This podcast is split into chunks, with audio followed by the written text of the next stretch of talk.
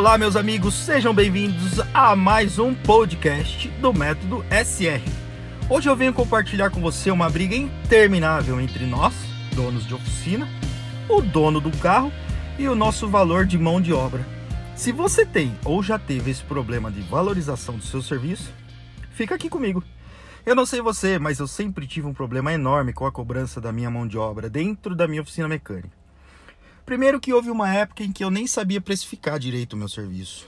Ora eu cobrava por serviço prestado, ora eu cobrava por hora trabalhada, e eu nem chegava a uma conclusão sobre isso. Só que a questão aqui não é nem falar sobre esse assunto, porque isso é um tema para um próximo episódio. O grande lance é: quem nunca passou o orçamento e o cliente olhou para sua cara e disse: Nossa, é tudo isso para trocar essa pecinha? Ou então ele olha para você e fala: Nossa, mas a mão de obra é mais cara do que a peça.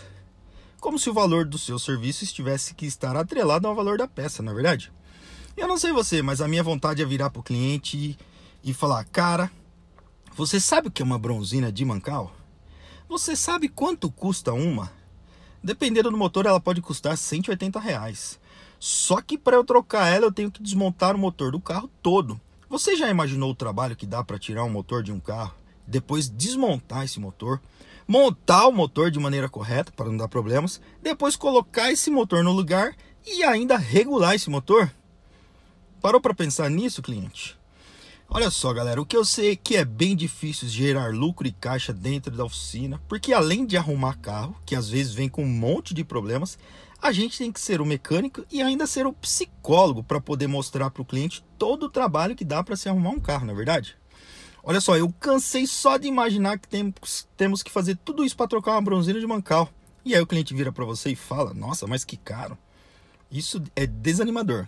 Olha só, meus amigos da graxa, se você quiser minimizar esses problemas, siga o nosso canal no YouTube, onde eu dou várias dicas de como fazer com que a administração da oficina seja uma parada menos estressante.